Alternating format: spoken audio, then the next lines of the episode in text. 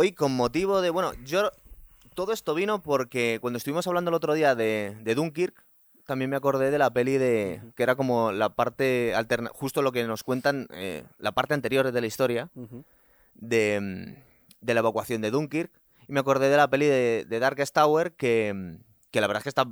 La han pro, la, parece ser que ha estado premiada y ha estado nominada a los Oscars. Uh-huh. Entonces, eh, me parecía que era una buena razón para que tú y yo nos pusiéramos a hablar un poco de, de ese momento histórico el con la excusa de las películas creo. También. Sí, eso es. También podemos hablar del maquillaje, que ya hablamos en su momento sí, sí, de, sí, sí. de Deepfake. Hicimos un programa. Metemos aquí la tarjetita, que es justo en el, el episodio que hicimos. El episodio de... que hicimos.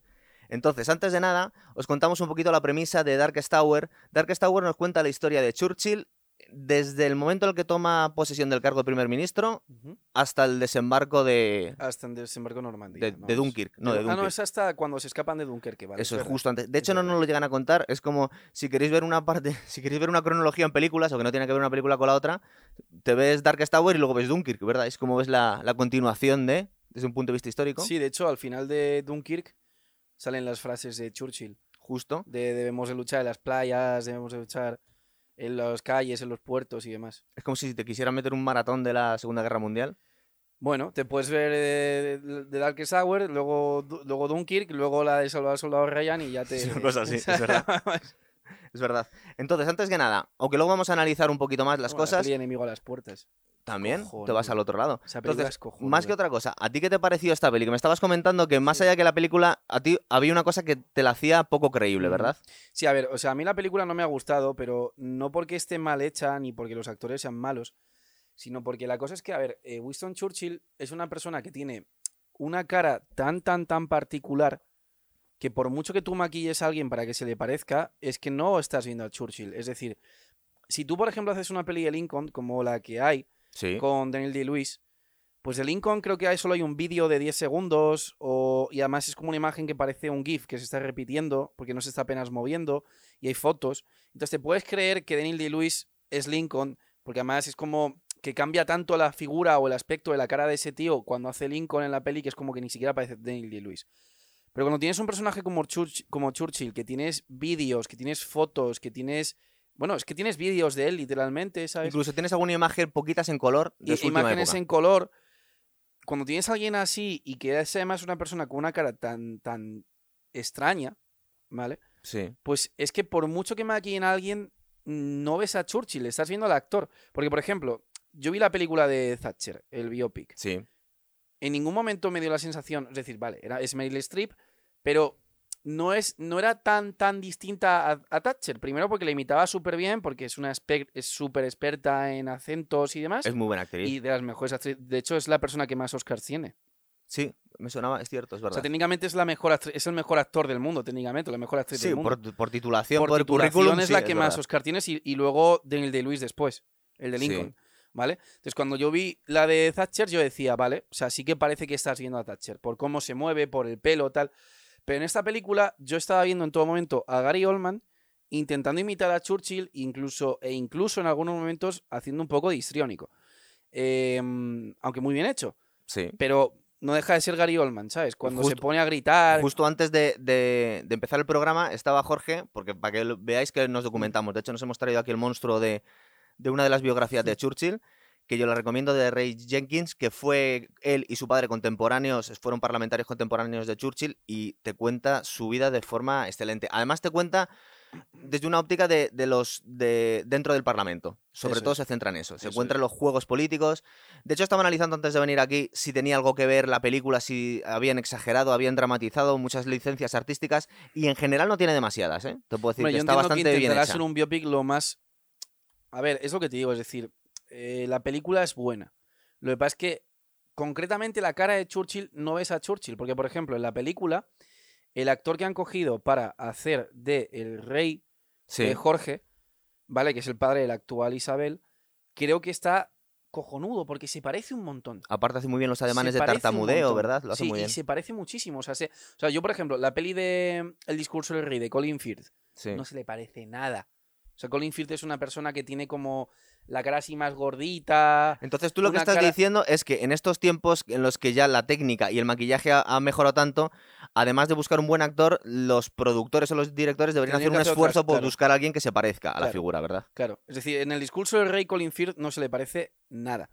Porque no es el tipo de... Per- o sea, eh, es alguien más bien de estatura medio, la cara más gordita, y en cambio el rey Jorge pues era el típico súper alto, súper chupado, y se parece bastante a la cara del actor que han cogido justo sí. para esta peli de La hora más oscura. Es verdad. Pero justo el Gary Oldman... Es que en verdad no hay ningún actor que se le parezca demasiado. Pero en realidad Gary Oldman no se parece en nada. Gary no Oldman, se parece nada. Se estamos parece viendo... De hecho, a mí se me ha quedado en la retina, aunque no tiene frases casi en la película, cuando hablamos de J F K, siempre me voy a acordar de Oswald cuando vea... A, a no, Gary Oldman. Oldman de Oswald, por ejemplo, sí se que parecía eso, un se montón, ¿verdad? Un huevo. Sí, y sí. también pensamos en Drácula, porque son casi los, los papeles más importantes que ha tenido. Entonces sí es verdad. No, que... yo no creo que el de yo no creo que el de Oswald fuera uno de sus papeles más importantes. No, no, pero digo que yo es que lo recuerdo y tú también lo recuerdas. Pero también sí, es posible clavado. Porque se parece, ¿verdad?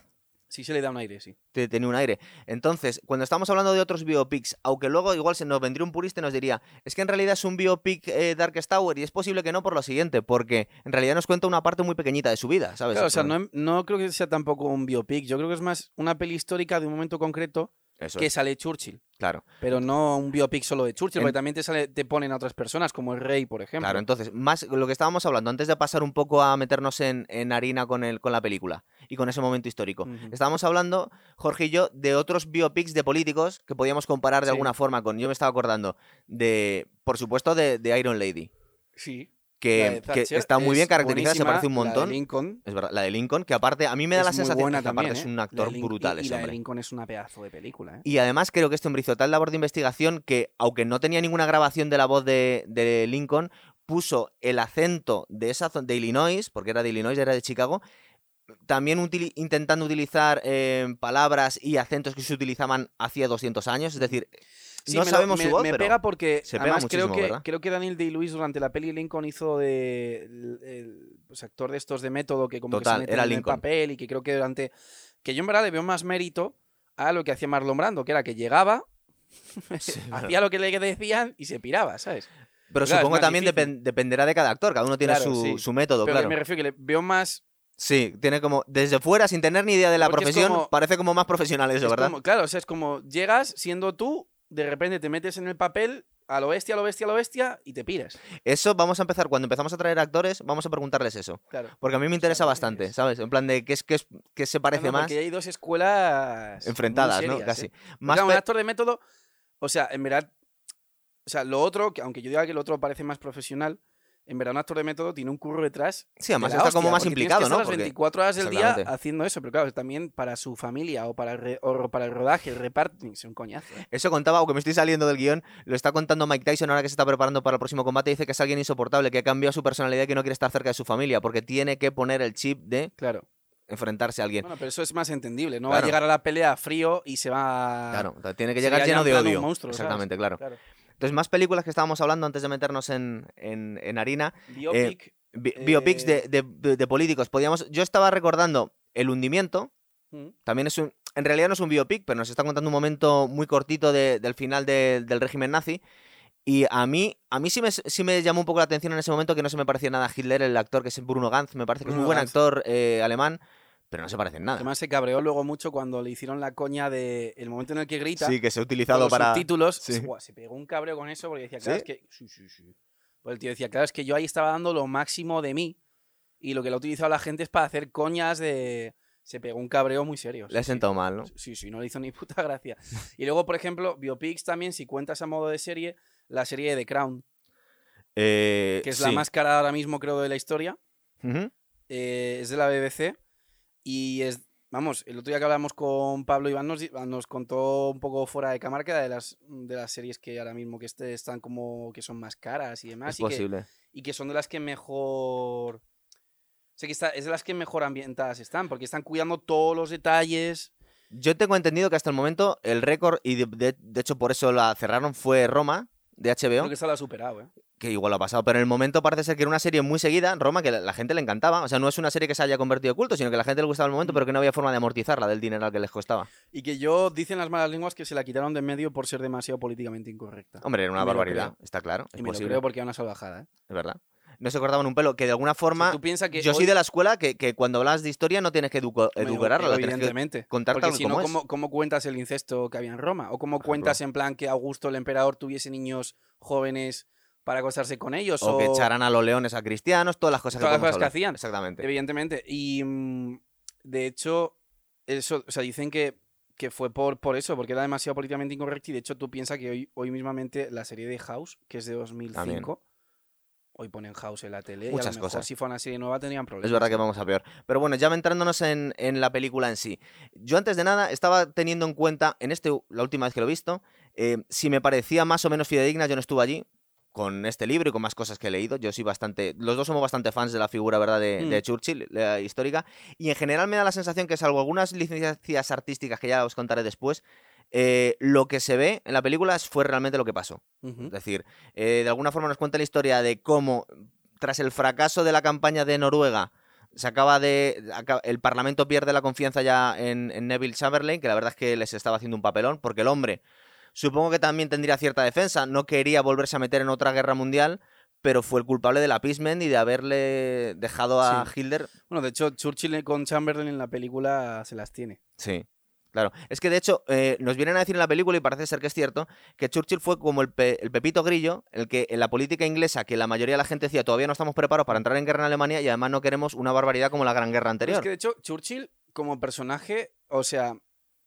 Independientemente de lo que haya sido Reino Unido históricamente, porque han sido un país de piratas, básicamente, que a España, por ejemplo, hombre... Sí, claro, en cierto momento hombre, sí, claro, sí, sí. Independientemente de eso, ¿vale? Eh, Churchill técnicamente convirtió a Reino Unido en la brújula moral de Occidente. Sí. Más aún que Estados Unidos, porque Roosevelt en, en un primer momento quería negociar con los nazis. Y de hecho, la película esta creo que se ve. Que hay una escena en la que Churchill le llama por teléfono, puede ser. Sí, sí. Y como que le da medio largas. No, pero vamos a ver. Es que, es que Roosevelt está en una situación muy complicada porque el, el, el clima, la, la opinión pública en Estados Unidos era totalmente contraria a entrar en guerra en, en Europa. No, y que Roosevelt, además, él era demócrata y él es el primer gran demócrata que no es tan... Pues intervencionista, de... No, decir. Porque los demócratas originalmente vienen de Jefferson y eran un partido, vamos a decir, políticamente libertario. Es decir, eran un partido que quería tener eh, una representación eh, del, gobi- del Estado muy pequeña y desde un punto de vista agrario, ¿vale? Eh, Roosevelt es el primer presidente que esa dinámica o esa tónica de los demócratas como conservadores, de hecho los, demó- los, los, los sudistas eran los demócratas, sí, sí. Los racistas, que se ve en la peli de Lincoln. Roosevelt es el primero que le empieza a dar la vuelta y empieza, y empieza a ser un gran socialista. En el Pero sentido, también, no también... grande en el sentido de que fuera bueno, porque no fue bueno, sino grande en el sentido de que, de que era paternalista a lo bestia. Entonces, ¿qué pasa? Que por ser medio socialista, además, si no hubiese habido el ataque de Pearl Harbor, probablemente, yo creo, aunque esto es un contrafactual, no se puede saber, pero es posible que Estados Unidos no se hubiese metido en parece ninguna, ser, ninguna parece movida, ser ¿eh? Que, tal y como nos, nos han contado la historia, y esto lo vamos a hablar en este programa, que la historia de alguna forma siempre la escriben los vencedores, eh, no os vamos a contar una historia alternativa ni mucho menos, pero hay ciertos matices que a veces hay que hacer para entender mejor las cosas. En Estados Unidos es cierto que también tenía muchísima, po- muchísima fuerza el movimiento de Charles Lindbergh y del padre de Kennedy, Joseph Kennedy, uh-huh. que había sido embajador en Inglaterra y había sido uno de los mayores proponentes de la gente que estaba proponiendo desde el principio el appeasement con, con Alemania, incluso que de alguna forma era, bueno, siempre se ha dicho que era un filonazi, uh-huh. que era un tío muy, muy, muy, muy de derechas. Entonces, ese, ese movimiento, unido a que Estados Unidos de alguna forma había ido a la Primera Guerra Mundial y no le afectaba directamente, no querían repetir la historia. Es decir, no querían... De hecho, se suele decir que es que Roosevelt... Y es un poco lo que nos cuentan en esta película, que Roosevelt de alguna forma sí quería eh, ayudar a, a, a Inglaterra, pero que estaba prohibido por el Congreso, que no podía venderle las armas directamente, que lo tenía que hacer a través de Canadá. Es decir, el mismo Congreso de Estados Unidos les había prohibido intervenir sí. en, en la, prim- en no, la Segunda Guerra Mundial. Es decir, Estados Unidos, por ejemplo, tú piensas que algo como lo que se hizo en la guerra de Irak es totalmente ilegal. Sí, sí, claro. O sea, para el Congreso de Estados Unidos tiene que declarar la guerra, ¿sabes? Es no, y, y las últimas guerras que han declarado en Estados Unidos las han hecho básicamente por decretazo. Es decir, Obama, en los cinco primeros años de su mandato, eh, o sea, los cinco primeros años, sí, de su, de su presidencia, bombardeó siete países y en ningún momento fue al Congreso a solicitar oficialmente que se votase bombardear. Sí, hoy en día ya no se hacen las cosas así, está claro. Está claro. Entonces, pero vamos, entonces, vamos a intentar... Eso, vol- claro, pero no, no se debería hacer así, ¿no? Claro, pero entonces, volviendo, volviendo a la peli, en el momento histórico en el que, en el que de alguna forma los, el, el Parlamento británico decide darle el, el puesto a Churchill, que no era alguien especialmente popular para los parlamentarios porque era lo que se llama un flip-flop, había cambiado varias veces de partido, había estado sí, liberal, sido liberal y conservador, liberal, conservador. Pero tiene una frase muy buena que dice que algunas personas cambian de partido y otras personas cambian de ideología. Eso es. Y él, lo, él dando a entender que él no había cambiado de ideología, sino que simplemente el partido, por motivos pragmáticos, él, él había cambiado de ideología, entonces él había cambiado de partido, claro, para mantener su ideología. Como lo que se ha contado, es Jorge, de los republicanos y los demócratas, es que de alguna forma hubo un cambio en la política americana. Y yo eso sí que me lo creo. Es decir, yo no creo que Churchill fuese una persona que de repente era conservador y luego era liberal. Y luego, yo sí creo no, pero es verdad que era un animal una... político y sabía, claro, dónde pero, más le convenía, además. Pero, pero yo sí creo que él tenía una moral muy concreta y que se supo adaptar bien a los cambios de los partidos. Eso o sea, es. Ahí yo le doy más la razón a él. No, sí, es verdad. Entonces, justo en ese momento en el que la guerra empezaba a ir muy mal para, para, para Inglaterra, porque mm. habían intentado, tarde y mal, eh, entrar en, en, en, en Noruega para cortarle lo, el acceso al oro, al oro, al, al hierro a, a Alemania, se les adelantó y digamos que tuvieron una pequeña catástrofe, la marina inglesa, que es curioso porque, porque Churchill era el primer lord del almirantazgo de la, de la nave inglesa, es decir, era como el ministro de la marina y de alguna forma tuvo un desastre eh, desde un punto de vista militar eh, la marina inglesa, pero no lo cobró él, sino que al final se lo hicieron cobrar a, a Neville Chamberlain, que supongo que el, pub- el pueblo está bastante harto de él, Por, por el appeasement, por los acuerdos que había llegado en Múnich con Hitler, ¿verdad? Efectivamente. Hay una frase muy buena de Churchill en la película que es cuando dice de que no puedes negociar con un tigre cuando tienes su cabeza entre sus fauces. Y es que eh, Churchill en ningún momento, él, él veía perfectamente el, el peligro expansionista que suponían los nazis. Él era consciente de que si Hitler podía, iba a conquistar toda Francia, iba a conquistar toda Italia, iba a conquistar España si hubiese podido engañar aquí a... A Franco, sí. A Franco, pues que Franco le hizo también un poco la tres catorce. Sí, le lió bastante. Y, y Churchill se dio cuenta. Y de hecho Churchill luego es de los primeros también que una vez acabada la guerra fue consciente, fue muy consciente junto con Patton. Claro, porque es que... A Patton, de hecho, dicen que es. murió en un accidente de coche, supuestamente. Yo creo que se lo quitaron de medio. Eh, yo, ahí quería llegar yo al final, pero vamos a intentar llevar un orden, pero sí es cierto. Eh, además, yo quería hablar de eso, de la figura de Churchill. De alguna forma fue, dentro de los líderes occidentales, el más honesto de todos. Es decir, antes que nada, bueno, y, y ya empiezo, eh... pero la causa, la causa oficial del, del desenlace, del, del, del inicio de la Segunda Guerra Mundial fue la invasión de Polonia por parte de los nazis. Sí. Es decir, habían, se habían anexionado por parte de los Austria, nazis por un lado y de los soviéticos y de por los otro. soviéticos por otro. De hecho, los soviéticos también eran el enemigo de Occidente. No, la operación... Eh, la operación Molotov-Ribbentrop. Molotov eh, era no, el... es el pacto. Es el pacto. Claro, el, pac, el pacto era... El Molotov es. era el, el ministro de Exteriores eh, comunista y Ribbentrop era el alemán. De hecho, eso es muy curioso porque, claro, aquí en Occidente toda la gente que es de ultraizquierda siempre de, eh, están como... que se ven como lo opuesto a los nazis y cuando alguien no es de la cuerda que a ellos les gusta, llaman nazi a la otra gente. Y entonces a esa gente lo que hay que recordarle siempre es que... Eh, al igual que los comunistas eh, son, naciona- son perdón, socialistas internacionalistas, los nazis eran nacionalsocialistas y hicieron un pacto y, de hecho, eh, los que ayudaron a, a los... Eh, no, a ver cómo era. O sea, los, los que primero empezaron a ayudar a los nazis a montar en plan eh, campos de, de exterminio fueron los soviéticos. Y además los eran los que les vendían el combustible. Y que los soviéticos llevan desde mil novecientos diecisiete con el, con el Gulag, que el Gulag no es un único campo, es el Gulag es el sistema de, de campos, y son los que empezaron a matar sistemáticamente a gente, o sea, con, con Lenin ya se empezó y Stalin mató a veinte millones de personas, y entonces tenían pactos y lazos muy fuertes. Claro. Lo que pasa es que luego, evidentemente, eh, cuando Hitler decide eh, invadir Rusia y le sale mal, y Stalin se pone con los aliados, a Stalin eso le viene súper bien, porque lo que hace simplemente es que cambia y dice, no, yo no tengo nada que ver con Hitler, Hitler es el fascismo y todos los que no sean comunistas son fascistas. Es verdad, pero hubo un cambio la, de... La... Muchas veces a la gente se le olvida, eh, por eso precisamente... Es una, porque... es una estrategia propagandística de la Unión Soviética, que le salió además... Pero, pero vamos, a, vamos a ir en orden. Entonces, en este momento, además, estaba la Unión Soviética ya en lucha con Finlandia. Es decir, que los, los, los aliados no se estaban metiendo realmente en... Aunque oficialmente estaban en lucha con la Unión Soviética, en realidad no estaban enfrentándose un ejército con el otro. Entonces, también es bueno, cierto... En Finlandia es donde tenían el fantasma blanco, ¿no? Eso es, el tirador este... El francotirador que este que, que era finlandés que, que se cargó un huevo de nazis. Eso es. Pero eh, la parte que nos, que, nos, que nos comprende la película, que nos está hablando de, de la tensión...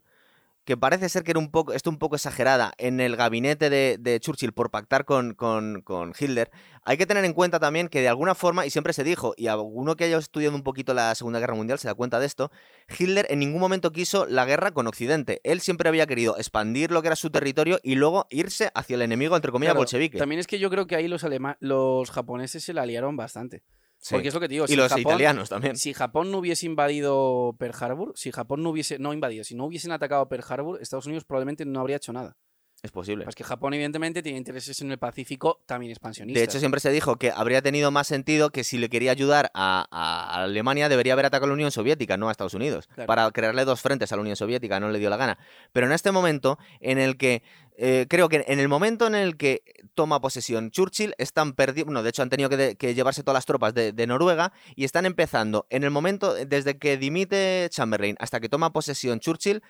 Ha empezado, ha terminado lo que llamaban la Funny War, que era algo así como la guerra de coña, porque durante los primeros meses de la guerra en Occidente era una guerra de trincheras que no estaba pasando nada, la gente estaba pensando en la Primera Guerra Mundial, hasta que empiezan a entrar por, por Holanda y por Bélgica, por un lado, y luego a los meses les entran por las Ardenas y es donde le hacen la pinza que vemos en, bueno, en Dunkirk. Lo de las Ardenas además también se ve, por ejemplo, en la serie de Band of Brothers. Eso es. Cuando salen en la nieve. Con los pero eso es ya la vuelta. Cuando, la, la vuelta, segunda vez que lo intentaron. Sí. Eso es. Que les claro. salió mal la segunda.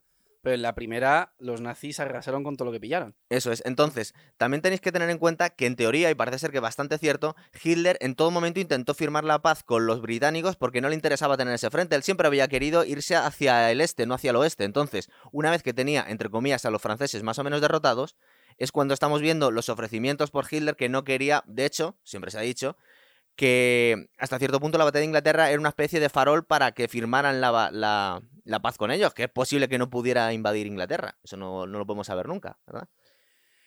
Es que son contrafactuales. Eso o sea, es. Pasó lo que pasó. Puedes decir, bueno, pues a lo mejor si no hubiera estado Churchill, hubiera estado Chamberlain, hubiese habido una paz con Inglaterra. Pero ¿y si luego hubiese entrado Estados Unidos de nuevo porque lo de Pearl Harbor y entonces tiene... Exactamente. Más bueno, que... de hecho, puedes hacer, puedes jugar a eso. Y tienes la novela de Philip K. Dick, que es el escritor que...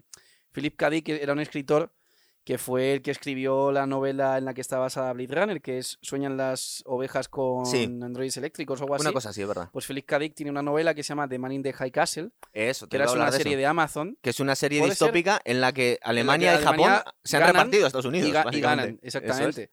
Y es una novela en la que de repente empiezan a aparecer cintas en las cuales los aliados ganan la guerra porque explican que hay como un universo paralelo, entonces tienen que encontrar la puerta. Está bastante guapa esa serie. Está bastante chula, es verdad. A mí guapa. Me gustó mucho la... Luego, verdad que me parece que empezaba a fantasear demasiado por la primera temporada. Es brutal, no, pero ¿eh? Es brutal, ¿eh? Porque además hay una escena en la primera temporada que me acuerdo que eh, están en una zona y empieza como a nevar y dicen, ¿es nieve? Y dicen, no, es ceniza. Y era de que estaban en plan matando a los... Estaban gaseando a la gente que estaba... Eh, pues eh, degenerada o que estaban mutilados o cosas de estas. Claro, y eso no se conta, claro. Como querían la igualdad perfecta de la sociedad racial, área, tal. Si estaban, la, la serie está bastante guay. Entonces, toda esta gente que busca en internet, ¿qué habría pasado? Sí, pues ahí tenéis una serie que es una, es una visión distópica de lo que podría haber pasado si... Es un contrafactual. Totalmente, totalmente. Entonces, en este momento nos cuentan las tensiones que parece ser que investiga un poquito y no, no eran tales. Es decir, el gabinete eh, inglés era bastante sólido a la hora de que no querían negociar con Hitler. ¿Por qué? Porque de alguna forma, y parece ser que eso salió en las conversaciones que tuvo Franco con Hitler, que, no, que le venía a decir... ¿Tú crees que no había tanta, ¿tú crees que no había tanta tensiones como aparecen en la peli? Es que lo que vino a decir... Eh, hay, muchas, hay muchas cosas que te pueden apoyar esa, esa postura. Parece, aquí me vienen a decir que no. Eh, aunque, por ejemplo, la parte de Halifax sí es, es, es cierta. La parte de Halifax es que, que, el, que el ministro de Exteriores, que se supone que era el sustituto natural del Neville Chamberlain, dijo, yo no quiero este embolado porque vamos a perder seguro y yo no quiero ser el primer ministro que tenga que firmar la paz como tuvo bueno, que hacer Petain unos años pelica, después. En la película que sale es Halifax, ¿verdad? Eso es. O es, o es Chamberlain. Es Halifax y... Es Halifax. Y, y Chamberlain sale también, pero como más es, viejo. Es, sí. Es el este saliente que aparte sí, sí, justo sí, sí, al año sí, sí. se tuvo un cáncer de páncreas y creo que murió sí, también. Halifax es el, el que sale en la peli... El, eh, el tramando el que hace de las Halifax suyas. Es, el, es uno que sale en Juego de Tronos, el Rey Baratheon. Eso es, justo, exactamente. Que es el que hace Thomas tienes, Jefferson... Tío? En la serie de John Adams. Perfecto. Pues ese, justo ahí, lo que pasa es que parece ser que eso está un poco novelizado, porque parece ser que la, la historia oficial nos viene a contar que Halifax no quiso eh, el gobierno en ese momento porque era una patata caliente, nadie quería eso. Y de alguna forma a, a Churchill se lo dieron porque era bastante respetado en los dos partidos Y, y nadie quería el, el marrón de tener que luchar. Churchill sí lo quería. Y Churchill siempre lo había querido, porque era un animal político. Su padre había no, es que sido Churchill, parlamentario. Ver, Churchill, además, Churchill ya no es que fuera que su padre era parlamentario, es que Churchill nació en el Palacio de Blenheim. Es que era noble. Es que Churchill nació, nació en el palacio. En el, en, yo creo que es el palacio más grande de Inglaterra. Churchill siempre de, pensó eh, que, él, que él iba a ser. Él estaba destinado para el poder. Claro, decir, o sea, y toda su vida se preparó se, para él eso. Sabía, él sabía, y de hecho, desde pequeño ya hay una foto que sale de joven, ya vestido con el traje de militar, con todas las. De hecho, de... de hecho, no vamos a contar toda su, su vida, pero hay, una, hay un momento bastante importante que él fue a la guerra, pero la guerra de los Boer en Sudáfrica, uh-huh. fue tomado pre- prisionero. Sí es verdad que su vida no corría peligro porque de alguna forma en aquella época se cuidaba mucho a la nobleza y no querían, pero estaba prisionero de los Boer y se escapó. Y como no pudo ir, estaba casi en el lado del Atlántico, como no podía escapar por ahí, se recorrió toda Sudáfrica él solo, hasta el Índico, donde estaban los ingleses. Es decir, recorrió toda Sudáfrica, todo el cuerno de África, él solito, al escapar de un campo de concentración cuando era relativamente joven. Además, que luego, y nos cuentan en esta película que tiene mucha importancia la credibilidad que, que tenía Churchill con el, con el público, era que él, entre comillas, había sido responsable del desastre de Gallipoli. Sí. Gallipoli había sido, durante la Primera Guerra Mundial, él también había estado a, a cargo del ejército, y había propuesto abrir un segundo frente bueno. a, a la, a la, al eje, entrando por el Imperio Otomano, es decir, por Grecia, entrando por el, el estrecho de Dardanelos en Gallipoli. Sí. Y parece ser que fue una matanza horrorosa, perdieron veinticinco mil hombres los ingleses y siempre se lo guardaron sus oponentes a Churchill, que lo escuchamos en la película. En plan de, pero este... Sí, pero que también, en verdad, fue... Eh, también era buena idea, ¿eh? Fue una, fue una idea cojonuda, porque el tío lo que, dijo, lo que hizo fue decir, vale, dejar las metralletas encendidas y mientras nos vamos pirando. Sí. Y entonces las dejaron disparando y entonces los otros se creían que sí, había pero, gente... Sí, pero eso es para la huida. Está... Pero claro, la, pues... la idea de entrar por ahí también fue suya. Y también era buena idea. Sí, sí, claro, abrir un segundo mal, frente. Pero, porque pero... la Primera Guerra o sea, Mundial... no era, desde la, luego. La Primera Guerra Mundial, la guerra de trincheras, era una sangría, que estaba muriendo gente, era como una máquina de picar carne. Entonces él estaba intentando pararla por otro sitio. Churchill de eso, de hecho, eh, por ejemplo, en la serie de Peaky Blinders... Sí, que también sale, lo tenía que apuntar, es verdad. Un papel muy importante. Pero le sacan un poco demasiado maquiavélico, a mí pero, me da la sensación. Pero ¿eh? No me extraña, o sea, yo le veo... O sea, me parece acorde a cómo debía de ser. Tiene sí. un papel bastante maquiavélico. Era un tío muy, muy temerario, además. Un tío ¿eh? muy listo. No sé si has visto una cuando fue, porque este hombre fue de todo. Fue también ministro de Interior y hubo un tiroteo en Londres que estaba la policía pegándose tiros con criminales y hay unas fotos de él asomándose a las esquinas porque fue a ver qué estaba pasando, ¿sabes? ¿Ah, sí? Sí, luego te las enseño. Son cojonudas. Y está el, eh, es como si el ministro del Interior se viene aquí a ver los tire- tiroteos para ver ¡oh, cómo mola! Eh. Pégale un tiro a ese. Eran notas. Eh. O sea, era, hay, era hay un, una anécdota. Te era un personaje de cuidado. Hay una anécdota de Orson Welles que la contó en un programa de televisión sí. que dice que Orson Welles, eh, ya cuando Churchill se jubiló, eh, vivió mucho tiempo o estuvo mucho tiempo cerca de la zona de Suiza, que fue donde se ponía a escribir. ¿Y a pintar? Y a pintar, a construir paredes de ladrillo, fumar puros como un cosaco. Y beber. Y beber. Y, y entonces dice Orson Welles que fue al Festival de Venecia eh, y que entonces él se quedó en el Lido y que un día en... estaba en la playa. O sea, dice que él, él fue al Festival de Venecia, de Venecia y que tenía que convencer a un eh, magnate ruso. Ah, sí, para que ya me acuerdo. Hiciera... eso. A ver si engancho luego el vídeo, porque es muy buena eso, esa entrevista. Es, para tío. Que le hiciera de produ... ¿Cómo era? Para que le produjese una película. Sí. Que entonces, entonces, quería impresionarle. Eh, quería impresionarle. Entonces un día se encontró a Churchill en la playa. En el, en el Lido, y Churchill hizo así con la cabeza. No, le, le pare, parece ser que, que no, no, le, no, no, espera, le, no, no, le saludó. No fue, la no primera así, vez no levantó así, una no ceja así, no, o algo no, por el no, estilo. No, no, sí. fue así, no fue así, no fue así. Estás ca- pasó, andando, la pasó andando con el magnate ruso por eso. Un restaurante. Y estaba sí. Churchill, y Churchill hizo así con la cabeza. Entonces el magnate ruso se quedó súper impresionado. Y al día siguiente, y, y, Wells y, y le aprobó la película. Y luego al día no, siguiente no, no, se lo encontró. No, no, no, no. No, no, no. Le dijo que ya le estaba impresionando. No, no, no, no, no. Se quedó súper impresionado. Pero al día siguiente le. O sea, ¿cómo fue? Al día siguiente se lo encontró en la playa. Y en la playa...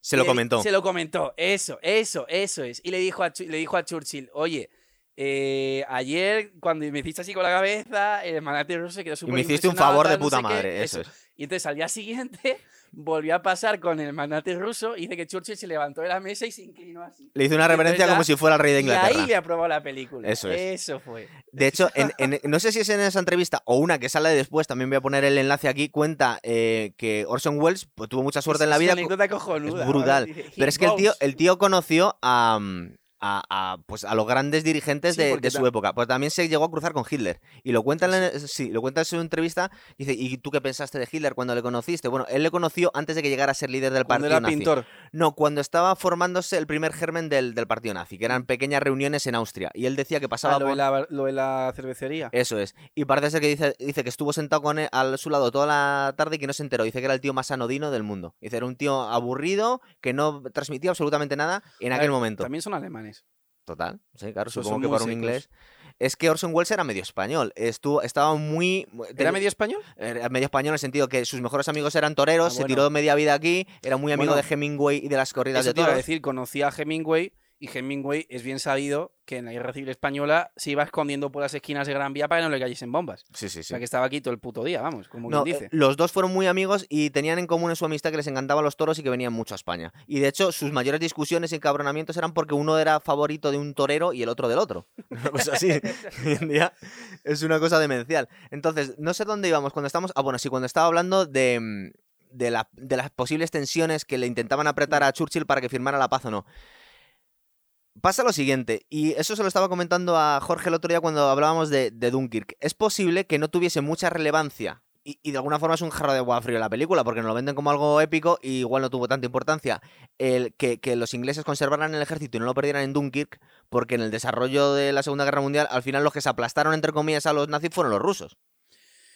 Pero sí. Luego te hago yo un matiz. Pero los americanos en Normandía, joder... Sí, pero seguramente eh, iban a perder igual los alemanes, pero de alguna forma nos salvaron al resto que pararon a los comunistas. Sí, es decir, los rusos, es verdad, ¿qué que que habría pasado si Hitler no hubiese querido? ¿Ves? Eso es todo lo contrafactual. Claro. ¿Qué hubiera pasado si Hitler no hubiese querido atacar a Stalin, hubiese seguido de aliado con Stalin y hubiesen venido los nazis y los comunistas a Europa?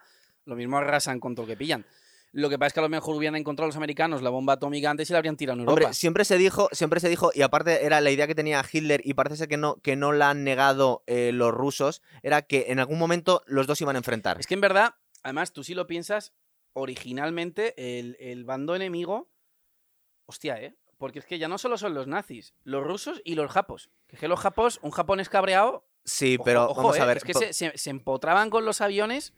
Se inmolaban con granadas, o sea, eran gente jodidísima. Pero parece ser, parece ser ¿no que es? No solo se aborrecían ya, sino que estaba... Eh, eh, sí, sí, pero yo lo que digo es, ¿qué pasaría? Este, se supone, si vamos a ver... Los, si hubiesen ido los tres juntos, es como cuando ves Discovery más que te dicen... Sí, claro. Un oso contra un león, ¿quién gana? ¿Sabes? Es como, tienes tres bichos que dices, hostia, ¿eh? Seguramente es incompatible. Los, los... Seguramente es incompatible una cosa con la otra. Pero si hubiesen ido los tres desde el principio y no se hubiesen peleado luego entre sí los nazis con los, con los comunistas y hubiesen ido los tres sí. a una... Sí, pero en un matrimonio totalmente forzoso, porque de, no, no, de, no de, que no, de hecho recuerda que... recuerda que una de las cosas que utilizó Hitler para llegar al poder fue echarle la culpa de que habían quemado el, el Parlamento a los comunistas, a los comunistas. Sí. Es decir, y de hecho mataba a comunistas como todos los sí, que sí, quería. Sí, sí, sí. Y, y siempre se dijo, y era la razón entre comillas que tenía Hitler, la razón oficial era que les ataco yo antes de que me ataquen ellos a mí, porque estoy convencido que me van a atacar. Y luego parece ser que salieron papeles de la K G B que Stalin pensaba atacar a Alemania, pero quería esperar bastante más, tenía que esperar unos cuantos años porque todavía no estaba preparado. Sí, sí. Sí. Entre otras cosas porque había tenido la brillante idea Lenin y, y Stalin de purgar a todos los oficiales del Ejército Rojo. Entonces no tenían oficiales, eran todos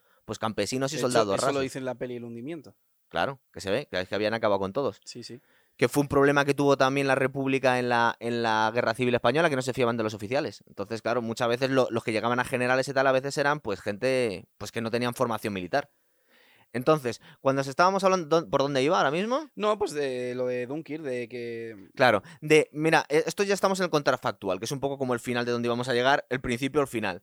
Eh, es posible que los aliados, aunque ayudaron mucho a Rusia dando, mandándole barcos por, durante, por, por, el, por el círculo polar ártico, y, y, y el bombardeo que, hicieron, eh, que hizo el, la, la Fuerza Aérea Americana fue bestial, el de las ciudades alemanas. Bueno, Dresde. Dresde, entre otras cosas. Que Dresde protestó, el único que protestó fue, fue Churchill. Porque dijo, estaban, estaban vendidos ya estos, no tenía sentido el, el, el aplanar una ciudad que casi todo eran, eran ya población civil.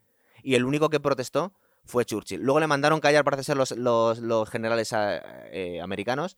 Pero fue el único que vino a decir que parecía una venganza por lo que habían hecho los alemanes en Londres y que él no quería, de alguna forma, quería tener la fuerza moral y no quería estar aplastando sí, o sea, ciudades por aplastarlas. Es lo que te decía antes, es decir, Churchill como personaje histórico... Es admirable, es verdad. Es la brújula moral de Occidente. De hecho, ahora mismo, por ejemplo, con todas las manifestaciones que está habiendo, que son manifestaciones totalmente marxistas y que tienen una ideología antioccidental, independientemente de que las apoyes o no, que hay gente que las defiende y hay gente que no, pero lo que está claro es que el contenido que tienen ideológico esas personas es totalmente antinacionalista, y dentro del antinacionalismo es totalmente antioccidental. Una de las cosas que han hecho es que en Londres la estatua de Churchill la han pintarrojeado, la han, sí. hasta el punto que la tuvieron que tapar. Entonces, eh, Churchill en ese sentido sí que representa unos valores morales que son propiamente occidentales. De hecho, el proyecto primigenio de la Unión Europea, no como una unión controlada por Francia y Alemania convertida en un nuevo imperio franco-alemán como es ahora, que es una monstruosidad, sino como una unión europea en la cual haya eh, mercado libre entre los socios y espacios Schengen, eso es propio de Churchill. Es que era, Churchill originalmente que era la, la unión del acero europea, eso que es. Fue la primera. Y eso es los británicos, es decir, está el modelo británico de la Unión Europea, que es como una especie de confederación de estados, en la cual cada estado mantiene su autonomía, pero todos tienen mercado libre, y luego está lo que se ha convertido, y es que la Unión Europea la hicieron para evitar que Francia y Alemania se volvieran a matar otra vez por repartirse Europa, porque son dos países totalmente... Eh, ¿Antagónicos? Eh, eh, no, que son dos países que eran muy expansionistas, ¿vale? Y al final lo que pasa es que se han puesto de acuerdo y se están repartiendo Europa, pero aliados. Pero la Unión Europea, la Unión Europea ahora mismo es algo totalmente franco-alemán, es decir, es totalmente inconcebible, ¿vale? Que, que han dejado fuera es... a Inglaterra, básicamente. Coño, y ya no solo eso, sino que es inconcebible que la Unión Europea, eh, que es... Eh... O sea, es inconcebible que teniendo España en la Unión Europea, el, el castellano, por ejemplo, esté medio relegado como lenguaje oficial.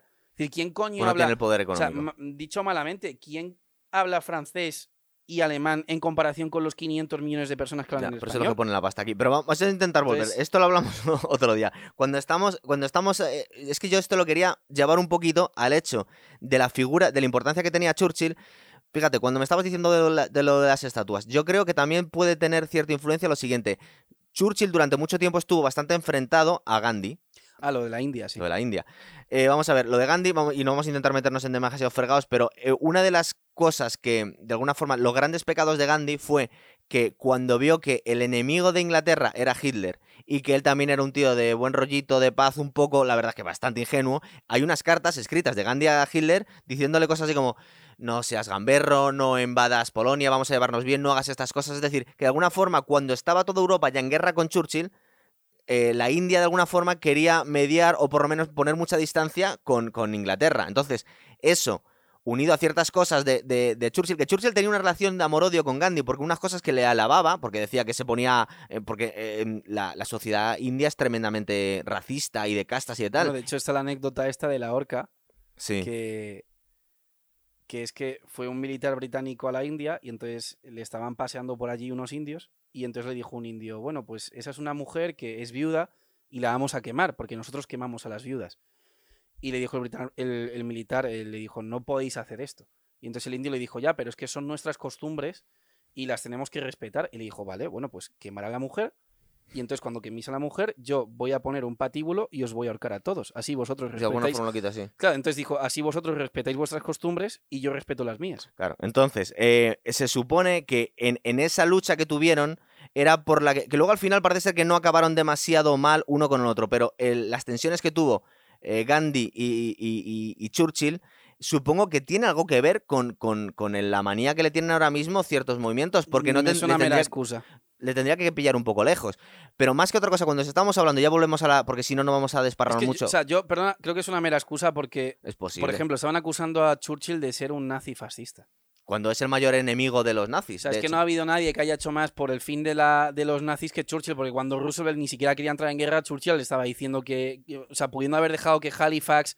tomase el gobierno y pactase la paz y demás. Claro. Y cuando Francia se, se, se rindió. O sea, y, no y, mayor y, enemigo de los y, nazis. Y de hecho estamos viendo en la película cómo él llegaba, y eso sí es cierto, que cuando que fue, dice que fue uno de los momentos en los que se sintió devastado y que creía que podían perder la guerra cuando llegó a, a entrevistarse con el primer ministro francés y le dijo, ¿dónde está el cuerpo de reserva? Dijo, no hay cuerpo de reserva, no hay plan B. Y en plan de, pero, porque estaba, porque en ese momento todavía no habían perdido el, el, el, no tuvo que hacer el desembarco de, bueno, también tendremos que hablar un poquito de, de la Operación Dinamo, que es el... Dinamo, Garbo. Garbo, claro, que es eh, la evacuación del, del ejército, del ejército inglés, que un poco lo que estaba comentando el otro no, día... No, Garbo no es de Dinamo, Garbo fue Normandía. Eso, es distinto, son tres años Garbo después. Fue otro engaño. Son sí. tres años después. El, el, digamos que el, el, la evacuación del ejército... Se ha dicho, con la boca pequeña, porque de alguna forma eh, le quita un poco de épica a la resistencia inglesa, que no estaba muy claro si Hitler eh, apretó a los, todo lo que quería para, para apretar al ejército. Sí, que si hubiera querido los habría podido matar claro, a De todos. Hecho, lo vemos incluso en Dunkirk y en, y en, y en, y en esta película de Darkest Hour, que se preguntan, incluso en la versión oficial inglesa, muchas veces dudaron, dicen, ¿por qué no nos machaca? ¿Qué está esperando? Se dijo... Y ya podemos hilar cosas, aunque le quite un poco de épica a la lucha inglesa, es que Hitler en realidad lo que quería era parar la guerra y no quería más follón con Occidente porque ya iba a conquistar Francia y no quería una guerra que seguramente no podía ganar con Inglaterra. Entonces, claro, si el, eh, esa, esa retirada victoriosa que tuvieron los ingleses no fue tal, que les dejaron irse, pues claro, pierde un poco de, de gracia el asunto, ¿verdad? Entonces igual no se le ha dado mucho bombo Además a eso. Que, históricamente ten en cuenta también, y esto hace referencia a un discurso, a un discurso de Churchill, que tenían experiencias...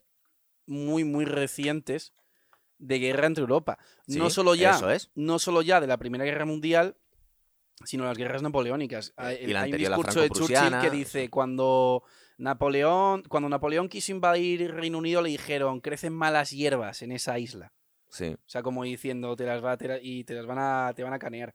Y entonces entiendo también que los los alemanes dijeran cuidado que estamos, porque de hecho Europa es el continente que más...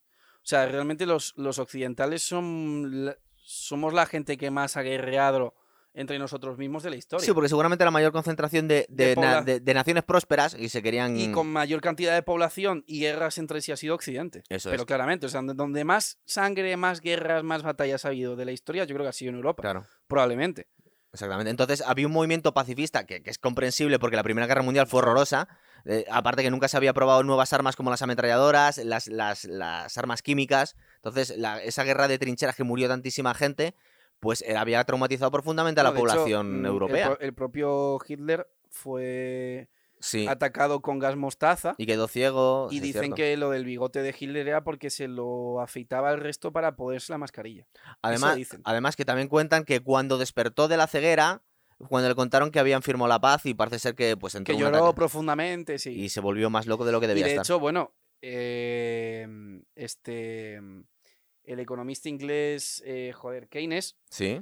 Una, una de las grandes aportaciones que tiene Keynes, que no son precisamente su teoría económica, es que cuando él fue al Tratado de Paz de París y vio el sadismo, porque es que literalmente es que la palabra yo creo que es sádico, que están aplicando los franceses a la hora de vengarse de los alemanes de la Primera Guerra Mundial, él dijo, esto va a provocar otra guerra. Claro, de hecho, justo en este momento que estamos contando la película, pasó lo siguiente. Cuando ganó Hitler la, la batalla de Francia, pues se pueden dividir casi por Francia, eh, utilizó el tren donde se había firmado el armisticio que había perdido a Alemania y les obligó a los representantes franceses a ir y firmar el... Sí, sí, la se rendición contraria. De... Sí, sí, fue, sí. fue un intento de humillación a la humillación que creía que habían sufrido los alemanes lo unos años al final, antes. O sea, Alemania y, y Francia, y sobre todo más Francia, pero ten en cuenta que Alemania como país existe hace muy poco. Sí, y antes era verdad que claro. estaba el Imperio Austrohúngaro. O... Sí, pero era por el sur. Pero era por el sur y era más Austria y demás. Pero Alemania existe hace muy poco, pero Francia existe hace mucho y los franceses son... tremendamente egocéntricos y de hecho eh, tienen incluso una palabra para ello que es el chauvinismo. Sí. Son gente insoportable en ese sentido cuando se ponen a, a querer en plan ultra vanagloriar su país y entonces eso les lleva, como decía, a que son gente tremendamente controladora que quiere controlar toda Europa y eso eh, enfrentado a la potencia enorme que tenía Alemania, sobre todo en la Primera Guerra Mundial porque eran ya una nación, una, eran una potencia económica brutal. Pues los alemanes son gente Además eficiente, que eran los alemanes, los austrohúngaros y el Imperio Otomano. Y que son gente eficiente, además, sí. que saben hacer las cosas bien, pues les, les llevó al conflicto, ¿sabes? Y, y eso se sigue viendo a, a día de hoy. Lo que pasa es que hoy, a día de hoy, están aliados. Pero eso tú es. sigues viendo a día de hoy como en Europa los que cortan el bacalao y los que dicen que se hace y que no se hace son los franceses. Claro. Entonces yo que quería decir un programa más o menos pequeñito y yo quiero enfilar la, la última parte, por eso. Yo quería hablar también de eso que estaba comentando Jorge al principio, que de alguna forma podríamos hacer eh, política ficción y decir, es posible que una vez que perdieron a Stalingrado los alemanes fueran a perder la Segunda Guerra Mundial, una vez que estaban ahí, pero si los, si los americanos y los ingleses no hubieran invadido en Normandía, es posible que nadie hubiera parado a los soviéticos, que no se hubieran quedado en Berlín. Y sino hubiesen que seguido los soviéticos arrasando Europa, así hasta, o hasta que los americanos les parasen. Exactamente. Y lo que comentaba Jorge era que una de las pequeñas voces que se escucharon, que luego se apagaron, para que, que estaba Patton y Churchill diciendo no, no, es que no queremos parar aquí, es que el enemigo sigue ahí, Ch- quería haber seguido. Churchill se antepuso la Guerra Fría porque el concepto literalmente de el telón de acero, eso es de Churchill. Dijo, se ha creado un telón de acero que va desde los Bálticos hasta... ¿Dónde era? Hasta el Egeo, sí, no sé dónde era. Es. Y además... Que sí. Cruza toda la frontera y te lo dice. Dice, los, los rusos son un peligro. Y Patton, de hecho, quería seguir luego. Quería seguir. De hecho, le querían parar, claro, porque quería seguir, porque el enemigo está ahí. De hecho, luego se vemos como en, en esta película que se ve que hace Tom Cruise de, del general que le pone un atentado a... a Hitler. Ah, Valkyria. Claro, Valkyria. Y, y incluso los, los que... La, Buena película. Esa, los, esa película sí que es cojonuda. ¿Verdad? Y, y, los, y, los, y los dirigentes nazis que sobrevivieron a Hitler, sí, todos querían irse. Hacia, bueno, de hecho, todos huían hacia el lado occidental, no querían huir por el lado ruso porque le mataban a todos. Pero venían a decir, nos tenemos que aliar con los, con los aliados porque el enemigo está ahí, es que tenemos, que tenemos para los rusos, que era un poco el, el, la, la razón de ser de toda esa guerra. Y, además... Y ahí tenía toda la razón Churchill, hubo un despliegue de, de, de hipocresía brutal por la parte aliada porque, en teoría, la Segunda Guerra Mundial empezó por salvar a Polonia y a Polonia la dejaron abandonada.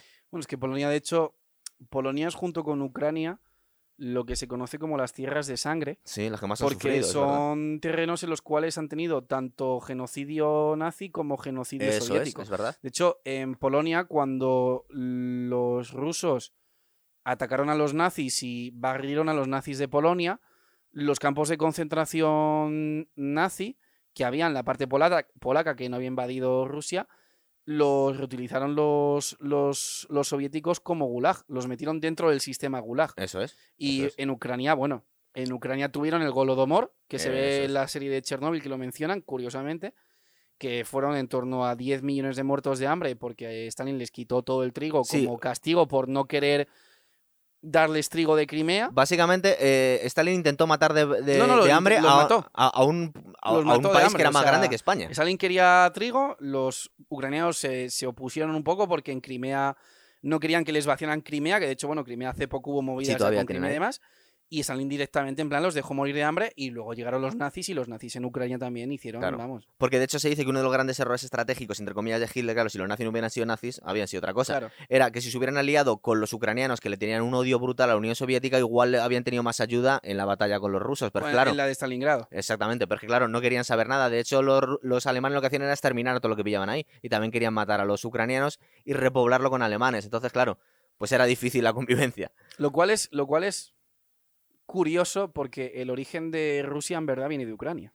Sí. Como país. Con el Rus, cierto. Del Rus de Kiev. O sea, es como cierto. Estaban intentando exterminar a sus abuelos. Es, es, es, es curioso. ¿eh? Es que lo, luego la, la, los sádicos la, que... la historia da muchas vueltas. Sí, sí, y también hay un libro muy curioso, creo que te lo comenté, de Isaac Asimov, que te cuenta los orígenes de Israel y te cuenta tropecientas tribus y no está muy claro cuál era la... que eran muchas tribus sí. en guerras entre ellos y no sí. sabe muy bien qué, qué nación era la que, que pre- prevaleció al final. Historia, sí. Entonces, no sé, yo creo que os hemos puesto bastante bien el contexto. Ah, oh, una cosa que se me olvidaba, tío, antes de nada. Tú me estabas preguntando, hubo otra película de Churchill, que es la de que hizo Brian, sí, Cox, Brian Cox, que, a, en, como os comentaba Jorge, a mí sí me gustó Darkest Hour, a él no, pero se ha comentado por qué, porque no se cree a, a Gary Oldman sí. de Churchill, no porque la peli no esté interesante. No, la peli es buena, ¿eh? Claro. La película es buena. Pero esta otra película es un auténtico desastre, la de Brian sí, Cox. Brian Cox es, y además le ponen como medio tonto, eso es, es lo que decías tú. Y lo que sale es, en el año cuarenta y cuatro, le ponen a Churchill como una especie de, de tonto tarado que ha quedado traumatizado por su fracaso en Gallipoli y no se atreve a hacer otro desembarco. Entonces está como Pepito Grillo yendo detrás de Montgomery y de los generales al, eh, americanos decirle no, todavía no hagáis el desembarco, que no está muy claro todo, porque tenía miedo a que le hicieran una masacre como en Gallipoli. Eso parece cuando ciencia yo creo ficción. Que la, yo, cuando, yo además creo que la figura de Churchill era todo lo contrario. Todo lo contrario, o sea, creo que de verdad que era un tío mmm, de verdad bastante echado para adelante. Claro, entonces cuando hacemos este programa, más que otra cosa, además de hablaros de películas, si os interesa ese periodo de la Segunda Guerra Mundial, que cada vez se van haciendo películas más realistas y nos cuenta mejor la cosa, pero es importante respetar una figura como la además, de Churchill, ¿verdad? Por su, por su propia... Mmm, Es decir, por la propia personalidad que tenía, no me pega que fuera una persona cobarde. Es decir, no. Si tú, por ejemplo, te ves todo la serie contrario. De The Crown, que sale la, la secretaria escribiendo detrás de la puerta del baño Y como de repente el Churchill es como un tío como que se la suda todo y se mete sí. en la bañera y sale el agua por debajo de la puerta, la otra se asusta. Es decir, que una persona era un notas. Sí, o sea, aparte tenía notas, fama pero... de, ser, de ser un alcohólico funcional. Es decir, sí, decían sí, sí, que estaba sí. medio pedo todo el día. Pero, y, y, pero, y, y además tenía, tendría pedos lúcidos bastante interesantes. Sí, porque tenía que ser un notas, pero, pero muy grande. Yo lo que digo es que, o sea, lo que yo creo que tenían que haber hecho aquí es, como tienes un personaje tan, tan famoso... Tan interesante. Ha visto en tantos cuadros, con una cara tan concreta, porque es que mira el careto que tenía el cabrón. A ver si lo saco aquí. Es que era más feo que... Es, por eso le él, comparan él, con un bulldog. Él mismo dice, tengo cara de bebé viejo. Sí, o sea, es que era horroroso. Entonces, cuando tienes una persona así... Sí. Yo lo que habría hecho sería lo que hicieron en Star Wars para resucitar a Moff Tarkin. Y es... En vez de hacer todo por tres D, porque si tú haces todo por tres D, al final te das cuenta de que, uh, de que hay algo que no que Va falla, cantar, porque ¿verdad? La luz canta, o sí. hay algo que canta. Aunque eso cada vez lo van mejorando mejor, o sea, cada vez lo van mejorando más. Hace poco que te lo enseñé, han sacado el trailer del Call of Duty y Black Ops nuevo, sí, que han replicado exactamente a Reagan. Y hombre, mola bastante. ¿eh? Está bastante bien hecho, es verdad. Está muy guapo. Pero entonces lo que hicieron en Star Wars fue, cogieron a actores con sí. un fondo real. El actor que cogieron se parecía un poquito al actor original de Moff Tarkin, que es este hombre que hacía de Sherlock. ¿Sabes quién te digo? Me suena, pero no le pongo en ahora mismo. En las pelis de Star Wars, el que es el general de la Estrella de la Muerte, que sí, es sí, Moff sí, Tarkin, sí, sí. era un actor que hacía de Sherlock Holmes en pelis antiguas, en blanco y negro. Cierto, es verdad. Vale, y entonces lo que hicieron fue que simplemente pusieron el fondo es real, el cuerpo es real, y lo que hacen es que le cambian la cara por tres D. Entonces yo lo que habría hecho sería, te coges a un actor... que se parezca a Churchill, por ejemplo, ese que te he enseñado antes... Sí. Seguramente eh, no puedes coger uno famoso porque el ego no lo va a permitir que le quiten la cara. Porque el ego no lo va a permitir. Bueno. O te, te coges un actor que sea más pragmático que ego, que se le parezca a Churchill o que tenga por lo menos unas facciones que sean parecidas, con una altura similar, y la cara se la cambias por tres D. Y pones la cara de, de Churchill. Eso yo lo veo más factible...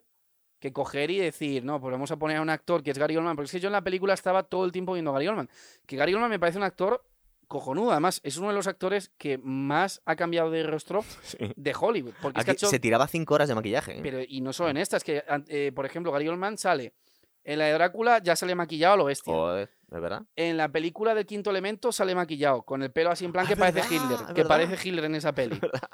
Sale también maquillado Cierto. en la película Aníbal, es Munzenberger, que es el hombre que está desfigurado porque Aníbal Lecter le había arrancado cachos de cara y se le había echado a comer a los perros. Estaba en una cama desfigurado. Igual le cogieron por eso, porque era experto en tragarse horas es, y horas de maquillaje. Oswald, o sea, es un tío que, que ha, sí, que ha cambiado. Es muy camaleónico, su, ¿verdad? Es muy camaleónico, pero aún así no estás viendo a Churchill. Es que no se parecen nada, tío. Entonces es como... Yo habría hecho eso, yo habría hecho una especie de deepfake con tres D que a día de hoy se puede hacer, le pones los puntitos estos que les ponen... Sí. Porque es un actor que más o menos se parezca y le cambias la fisonomía a la cara para que parezca Churchill. Es verdad. Y puedes hacer una película que digas, coño, pues es Churchill, ¿sabes? Pues mira, dos cosas antes de terminar. Eh, están amenazando con hacer una segunda parte para contar la misma historia, pero también un poco con más Gary Oldman. Pues sí, es la misma película, un poco más tarde. Bueno. bueno, pues ya que la has hecho, ¿verdad? Pues ya sigues haciéndolo. Parece que tienen el molde para, para ponerle la cara. Y luego, yo estaba pensando, y tú me vas a decir, porque eres muy fan de esto, que me vas a decir que sí, seguro. ¿Verdad que podían hacer una serie de Churchill? Obviamente. Desde jovencito. De hecho, es, es que su vida antes. es una cosa es que, interesantísima. Es que, por ejemplo, en, en la serie de Peaky Blinders, ¿cómo aparece Churchill Mora? Porque ya, o sea, vamos, tampoco... Yo creo que le ponen un poco demasiado de cabrón. No era tan hijo de Satán, ¿eh? No estoy de acuerdo con eso. ¿Tú eh? crees que sí? No estoy de acuerdo con eso. Podemos destripar un poco. En sí, sí, de Peaky Blinders. Peaky Blinders, que no la he visto entera. Pues bueno. Hay una escena en la que van a matar a Tommy Shelby. Y entonces le llevan a un descampado ah, y le van sí, a pegar vale, un sí tiro en la cabeza. Y sí. ya tienen cavada la zanja. Y de repente son tres pistoleros y entonces uno, justo cuando le van a pegar el tiro, hay un pistolero que dispara a los a otros los dos y a, a él, le, y a él le tira a la, a la zanja para que no reciba ningún tiro. Y cuando él, él está así y sube como diciendo ¿qué coño ha pasado? Le dice mister Churchill requerirá sus... sus... Es una escena muy guay. Claro, le, le dice mister Churchill va a, va a necesitar su ayuda en un futuro próximo. Con lo cual yo no estoy de acuerdo con que le pongan como cabrón. Le ponen como un tío muy listo que se conocía, era como los de las películas de Guy Ritchie, se conocía a todos los bajos fondos de Londres. Sí, sí, y pero, me pega, pero no, me deja, pega. no deja de ser un, un, un, creo que era duque o marqués, es decir, Con era de la, de la alta sociedad. Palas, era un verdad. tío que era, era un noble, o sea, era, era su madre, es verdad que su madre era hasta, la madre de Churchill era de Brooklyn. Él era, sí, medio era, americano. Era, era medio americano. De que, hecho, que, que fue una de las cosas que le ayudaron para negociar con Roosevelt, sí, es decir, de yo hecho, soy medio americano. Y de hecho él... Eh, está considerado como ciudadano honorífico de Estados Unidos. Sí. O sea, es de los pocos que tienen la ciudadanía honorífica. La, la, de hecho, el busto de Churchill siempre está en el despacho Oval. Hubo, de hecho, una movida con sí. Trump porque la prensa le acusó de que había escondido los bustos de Churchill y Martin Luther King, que luego al final resultó que es que los había cambiado de lado o algo vale. así. Pero, pero sí que es verdad que el padre era de familia nobili- nobiliaria, sí. ¿sabes? Entonces es de hecho, una persona en, muy interesante. En este libro os cuentan como la primera motivación que tenía durante la primera parte de su vida, luego lo pasó, era eh, seguir un poco los pasos de su padre, que había sido un gran parlamentario, no había llegado a primer ministro. Era, no, también nos cuenta en la película que era el gran, la gran meta que tenía durante toda su vida era ser primer ministro, y nos cuentan en la película, no sabemos si es cierto o no, que él decía, vaya regalo, justo cuando llega primer ministro estamos perdiendo la, la guerra con Alemania. Mm. Que era un poco el gran drama que tenía. Me gusta mucho el papel de la peli que tiene el, el rey. El papel que le pone. Y lo hace muy bien también esta Christine Scott Thomas, que hace de mujer de, de Churchill. No sabemos si se parecería o no. Pero hace... Ah, la que tenía como el pelo así platino. Sí, eso sí, es. Sí, sí, sí. Es muy, es muy simpática la, la contraparte que tiene. Yo ahí, de la mujer de Churchill no, no tengo ni saber. idea. Pobre la que tuviera que aguantar. También... Hay una anécdota de Churchill. Aparte estaba pedo todo el día. Que le... Hay una anécdota de claro. Churchill. Pues digo que no me pega que fuera un cobarde como la película. No, no, no, no, no lo era. No lo era. Una, a ver, recordar Churchill... un momento para que no se confunda la gente. Cuando, donde le ponen de cobarde no es en la película de Darkest Hour, no, le ponen otra. En la otra, la de Brian Cox, que hay, esa la, no, no la recomendamos. Hay una anécdota que estaba en el Parlamento y él era un brillante orador. Sí, y además sí, tenía de una, lo más grande que ha habido. Era súper, súper afilado la, la mente que sí. tenía. Y le dijo una parlamentaria, si fuera usted mi, eh, mi marido, le envenenaría el té. Y le dijo Churchill, si yo fuera su marido, me, me bebería, bebería té, ese té. O sea, el, el, tira, el tira cojonudo. O sea, era, era muy, muy bueno el tío. Pues yo, como no lo vamos a mejorar, yo creo que lo dejamos ahí, ¿vale? ¿Te parece? Sí, me parece bien. Hasta la próxima. Muy bien, muchas gracias.